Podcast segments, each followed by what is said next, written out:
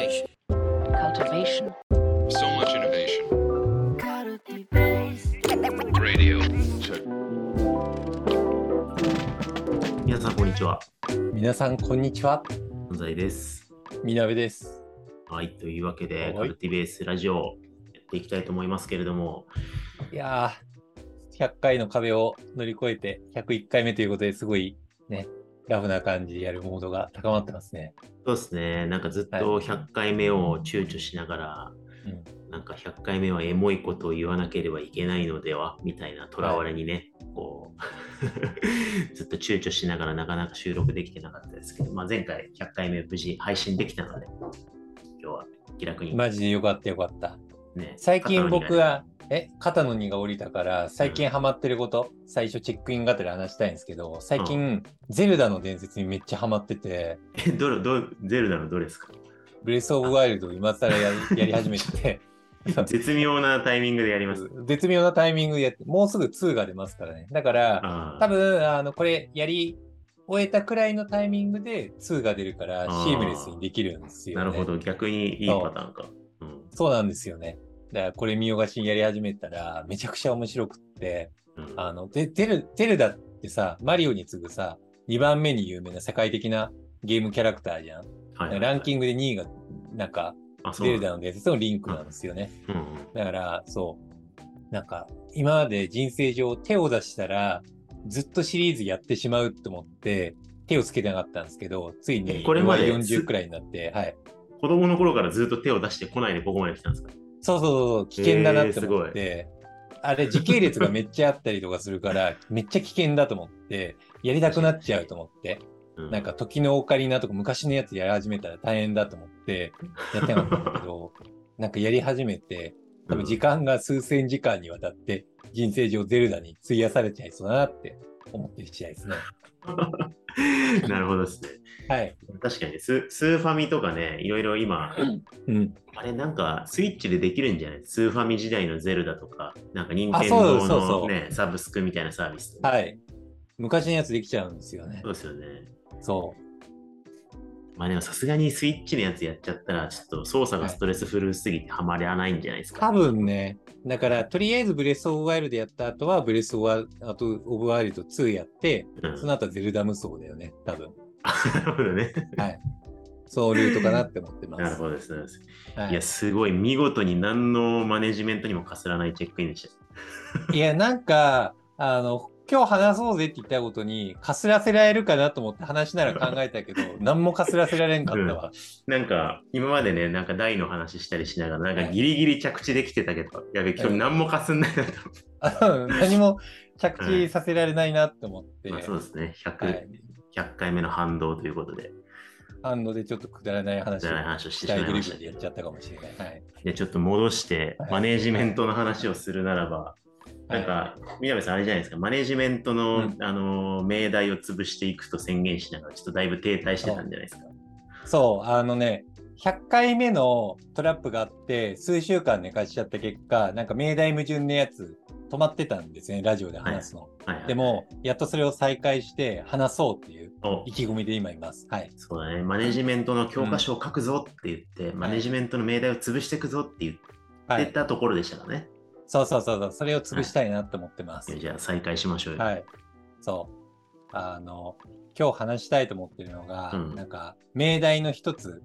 にあるんだけど、まあ、いわゆはいる業務管理とか行動管理とかあるじゃないですか。うんね、現場のさ、なんか、こう、チームを率いたりとかさ、なんかそこを運営したりとかするとさ、目標達成が必要だからさ、うんその目標達成するためには、まあ、管理をしてマネジメントする業務達成すべしみたいな、まあ、うんそれの大原則あるじゃないですか。うんうんうんまあ、ここれの命題はあるんだけど、まあ、そこの達成法則とかさ、まあね、結構いろいろあったりとかするけれども、まあ、そこの話とともに、なんか、いたりするじゃないですか、いたりするじゃないですかって、なんか悪い、悪い流れをか今出るな、これバッドパターンが、バッドパターンが具体的に出てくる流れで。あ、そうそう、だから、あの、はい。ね、いたりするじゃん。なんか業務的にさ、めちゃくちゃ優秀な方だったりとかしてさ、すごい、はいはい。なんかめちゃくちゃ能力値が高かったりとかするし、はい。なんか管理、ぐわーってすごいこうね、なんか管理してて、ガーってして、で、めっちゃメンバーにタスクリマイ、タスクめっちゃガンガンこれやっといてみたいな感じにガンガン渡してくる人いるじゃないですか。でも、Y が全然見えねえみたいな。はいで、なんかこう、チーム達成はされるんだけど、なんか、ね、メンバーの顔が死んでいくみたいな。あなんか、こう、わかりやすい、なんか抽象的なイメージがあると思うんですね。なんか逆に、例えばメンバー主語の目線に一回レンズを戻すと、うんあの、なんかワンオンワンとかやったりする。なんでこれやんねえのみたいな感じ、すごいフィードバックガンガンしてきたりとかして、これやれば終わるじゃんみたいな。なんでやんねえのみたいな感じにはいはい来て、うっすみたいな。まあ、ややったら行くんだけど、それなんでやんなきゃいけないのとか、チームの何にこれが聞くからやるべきなのとかが、なんかつながり上が全然見えないし、そもそも隣の人との協力関係性、互恵関係性も特にない状態で、マネージャーとメンバーの中の関係性だけに閉じていって、めったフィードバックだけしてタスクやるべしってしてくるから、なんかし周りとのチーム系関係もないし、うんななんで仕事してんだろうな、みたいな。なるほどねこの。チーム何なんだろう ?Y 見えないみたいな感じになるメンバーの景色もあるし、あの1週間のあうんのゲームがマネージャーにワンオンワンで切られたタスクチケットを切り続けるみたいな1週間になって、翌週また新しいチケットが発行されてってなるって感じですよね。そうそうそうそうそうそう、なんかもう1週間チケットを全部処理したら、はいなんか翌週になるとチケットが用意されていて、それをこなし続けるゲーム。次はこれだよってね。はい、そうそうそうそうそう。ってなってなるほど。マネージャーの、その、なんかマシンのようなマネージャーの目線から言うと、えー、そんなんじゃダメなんじゃないの？ってむしろ思っていて、えー、Y を自分で考えて自分でやんなきゃダメっしょ考えて、もっと来いよみたいなスタンスの中で、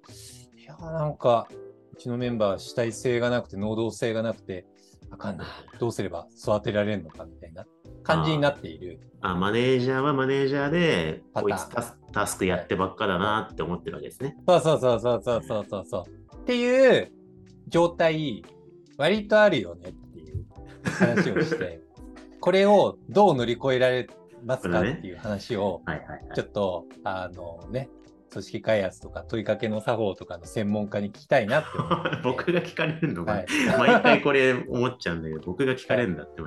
お前が話すんじゃないんかみたいなね。課題設定して、お前のなんかナレッジをまとめるやつだから、お前がオチも話すんかいって、お話さないんかいみたいな。いや、そうそう、毎回、毎回新鮮な気持ちで驚いちゃうんだけど、いつも俺これ、はいこの、こうんのシリーズはさ、なんか、こう、教室に、あの、黒板の前に立ってるみなべさんを、教室の一番前で聞いてる気持ちで聞いてるんですよ、途中で。はいあ、なるほど。認知がすごい途中で歪んで、あ、俺が先生だったのみたいな。やばいよね。先生が教壇に立って、そうそう。じゃあこういう問題があって、わからないよね。さあ、教えてくれみたいな。やばいよね。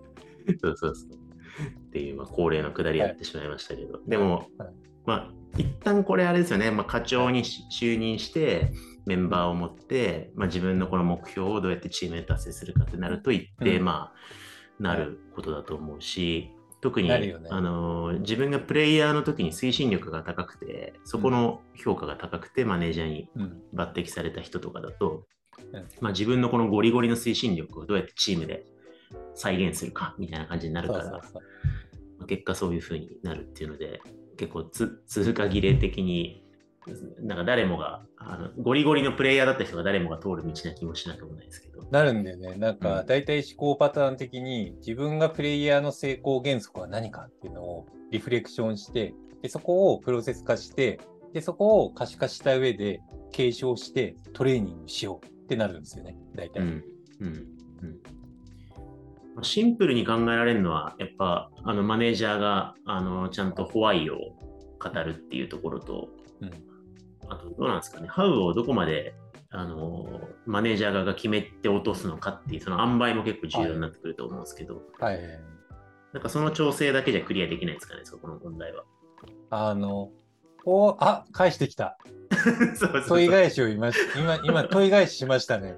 うんすごいナチュラルに。どさくさに紛れて、バトン。ンを返そうと思って。問い返ししましたね。まあいいんだけど、あの、いや、でも先生の今言ったのそうだなと思っていて、なんか、2B 的に、状態ゴール的にはさっきの話って噛み合ってると思っていて、うん。ね、メンバー的にも Y を見据えながら自分で考えて意思決定し、アクションし、実践をしたいっていううん気持ちと、うんマネージャーサイドもあの自分自身で考えて意思決定してやってほしいっていう、うん。なんか状態ゴールは完全同じで噛み合ってるんですけど、そこに持っていくための方法がお互いに分からんっていう、なんかそういう状態をいかに突破するかっていう話なのかなって思うんですよね。うん。で、なんかここら辺って、あの、コミュニケーションとかピープルママネジメントとか上手くなったりすると、うん。まあ余白を残して渡すみたいな業務上のプロセスの中で、一番最初だけ押さえた上で、あとは考えてもらんって渡すとかできると思うんですよね。うん。でこれって、例えば、なんか新卒でまだ技術的に熟達していない人とかを育成する場合って、なんかその塩梅感だけでも、なんか業務の中で閉じてたりとかするだけでも、なんか育成学習とかできるんだけど、途中でなんか学習機械的に止まっちゃったりとかするんですよね。はいはいはいうんうん、止まっちゃうところがあって、そこの学習機会を探索するためにめちゃくちゃ重要だなって思ってるのが、なんか時間軸のコントロールがめちゃくちゃ重要なんだよなって思うんですよね。なんか時間軸って、あの大枠で言うと3つあるなって思ってるんですよね。なんかさっきの話って、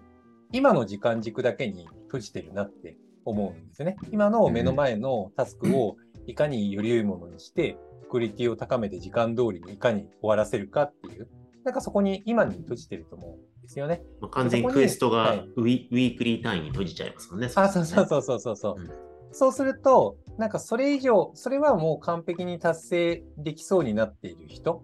に関して、より上のところに、レイヤーに行くのはちょっと成長学習的に難しい状態になっちゃうと思うんですよね。うんで、なんかさっきの話を達成するには、もうちょい時間軸をずらしていく必要があるんだと思っていて、例えば、あの、今、この 怖いって話がありましたけど、3ヶ月の中でチームが一番インパクトを出すために注力ポイントって何なんでしょうっていうのが、ちゃんとクリアになっていることっていうのが、まず大前提だと思うんですよね。はい。マネージャーがなんか今注力すべきチーム全体がコミットする目的って何だっけっていうのをうん。クリアにして、で、そこに対して、ちゃんと、あの、それぞれの役割が何かを明示し、協力関係になんか持っていくみたいなのが、すごい重要だなって思っていて、なんか例え話でよくあったりするんだけど、なんか、あなたのチームは機能してますかっていう名著があるんですけど、そこの中の例え話でめっちゃ、あの、使われてるのが、あるんだけど、なんかバスケットボール、いいバスケットボールチームとは何ぞやみたいな例え話をしてるんですよね。うん。その中で、5人の、まあ、フィールドプレイヤーがいらっしゃるじゃないですか、うん。バスケの場合って。うん。そこに対して監督が、お前はセンターフォワードとしてこういうのをすべしとか、お前はポイントガードでこういうのをすべしっていうのを5人にそれぞれワンオンワンでめっちゃフィードバックして役割のアライメントしたときに、まあ一人一人のパフォーマンスはちょっとずつ上がるかもしれないけれども、でも、このチームって5人の中の集団の関係性の中でお互いに考え合って、協力関係を自分自身で考えて越境し、やることによってチームになるし、そこで合意関係があって、なんか目的に対してめがけて、自分自身で立ちで考えるっていうことがあって、うん。初めてチームになってパワーになるじゃないですか。でもさっきのだと、役割やタスクのやつだけ監督がめっちゃ指示してるから、うん。自分自身で考えられる状態にならないんですよね、チーまあムで。そうですね、そうですね。そう。うん。さっきの話って、この状態からちゃんとなんか脱するっていうことだと思ってて、なんかさっきの悪い状態のバスケットボールチームの監督の振る舞いと、いい監督の振る舞いってニアリーイコールだと思ってて、いい監督の振る舞いってちゃんとチームの目的をちゃんと明確にクリアにし、そのためにそれぞれが役割として設定明確にした上で、お互いに関係性を築いて一緒にディスカッションタフな議論をしながら、チームがより成功するためにどうすればいいのかっていう状態に行くっていううんことを達成せよっていうことをなんか例え話して超。いい名著なんですよねいいですね。うんそう。だから、ちゃんと、あの、まず、3ヶ月間とか短期の中の目的をちゃんと明確にして、そのために目的達成のためにそれぞれが役割、チーム内に何にコミットするのか 明確にし、さらにお互いにどういう協力関係を築くのかっていうのを作り合うっていうのが、時間軸としてまず必要っていう話があります。なるほど、なるほど。うん。面白いですね話でしょ、うんうん、僕もあの中高バスケやってたからすごいイメージは特に湧くなと思ったんですけど、うん。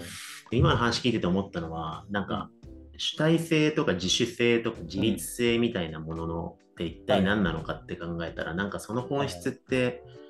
なんか即興性にあるんじゃないかなってちょっと思って、はい。なんか結構即興ってチームでもよく研究でキーワードになるんですよね。チームがいい状態になってる時って、グループ全体が即興的な状態になってるみたいな、グループフローみたいな研究があるんですけど、はいはい。で結構その時によく題材にされる事例がジャズのセッションみたいなのがよく研究にされがちで、はいはいで結局ジャズセッションとかってやっぱそのうん。全体としていいセッションを作りたいっていう共通の目的がありながら、うん。一人一人がなんか自分がしたい演奏を勝手にやってる状態じゃなくて、やっぱその隣の人とにとかなり絶妙に喋ったりしなかったとしても、あの人がこうやってきたから微妙自分は今ちょっとここを調整しようみたいなことがうん。うん。リアルタイムで働いている状態うんうん。が、まあ、多分即興的な状態だとしたときに、多分さっきのチケットマシーンはチームの即興性を殺すんだろうなと、あそうだね。う。うんん、なんかライブ感がなくなるんだろうなとうん。思って、だから多分それをなきまま主体性ねえな、こいつっていうのが多分そもそもチームが即興的な状態に反することをしてるんだろうなとかって、とりあえず今の話を聞いたところまでは思いましたけど。はい。うん。まあでも、なんか、だから、さっきのって、個と個の関係性だと、まあ即興性はチームにはならないけど、個人のパフォーマンスは上がるんですよね。このマネジメントスタイルの場合、チーム状態が明確になって、個人事業の集まりみたいだよね、俺たちってみたいなコミュニケーションが生まれがちなんですね、そういうチームって。。うんうんうんうんだから、そこから脱するには、なんか、まあ、コーチング的な支援は、ワンオンワンでしてもいいんだけど、それよりもコストをチームビルディングとか、あとマネージャー自身が目的をしっかり目的と戦略をもっとシャープにして、ちゃんとイシューが何が一番、なんか、これを消し込むといい課題なのかっていうのを考えて設定して、で、みんながそこにコミットして役割設定できる状態にコミュニケーションコストを使い続けるっていう。だから戦い方がもう全く違うって感じ、なるほどね。うん、うんですね。なるほど。はい。じゃあそうすると、まあ、マネージャーは焦るがあまりにウィークリータスク単位管理者にならずに、まあ三少なくとも3ヶ月ぐらいのスパンではい。何が大事なホワイで戦略が何でっていうところをイメージを持って、まあそれを伝え続けるってことがまず大事ってことになりますよね。そうですね。うん。で、そこがちゃんとそれぞれのタスクと紐づいているのかっていうのを方をレビューするっていうはいはいはい。感じですね。うん。じゃあ、締め切りチェッカーというよりかは、戦略とタスクの紐づきチェッカーみたいになるみたいな感じですかね。そうですね、そうですね。うんだからなんかそこをやりつつ、まあもちろんタスク的に漏れるものがあったらリマインドもするんだけど、うん戦略の方を忘れずにっていう、うん両立する感じですね。うん。なるほどね。はい。なるほどです。結構はい今回の話は、ねはい。よくハウマシーンとかって言われ、ハウ量産マシーンとかって言わ 言われたりしますけど、はい。まあそのホワイなきチームを作らないための、はい抜け出す罠としては結構重要なマネジメント命題だったかなと思いますけど、い言い残したことはないですか、宮城さん、今、締めにかかろうと思って。ある。言い残したと。ことはあるんだけれども、先生お時間あれだと思うんで言うんだけど、僕、重要なことが3つあるって言って、1つしか話しておりません。やばいやばい。まあ、それは、あの、次回に続きにしましょうかそうですねはい、思っております。はい。ちょっとね、ワンワン終了時刻になってしまったので。はい。でちょっとまたこのはい現場マネージメントのこのハウの罠をどう抜け出すか、ちょっと次回また続きということで、はい。後編をお楽しみにしていてください。はい。はい。では一旦前編はここまでにしたいと思います。ありがとうございました。ありがとうございました。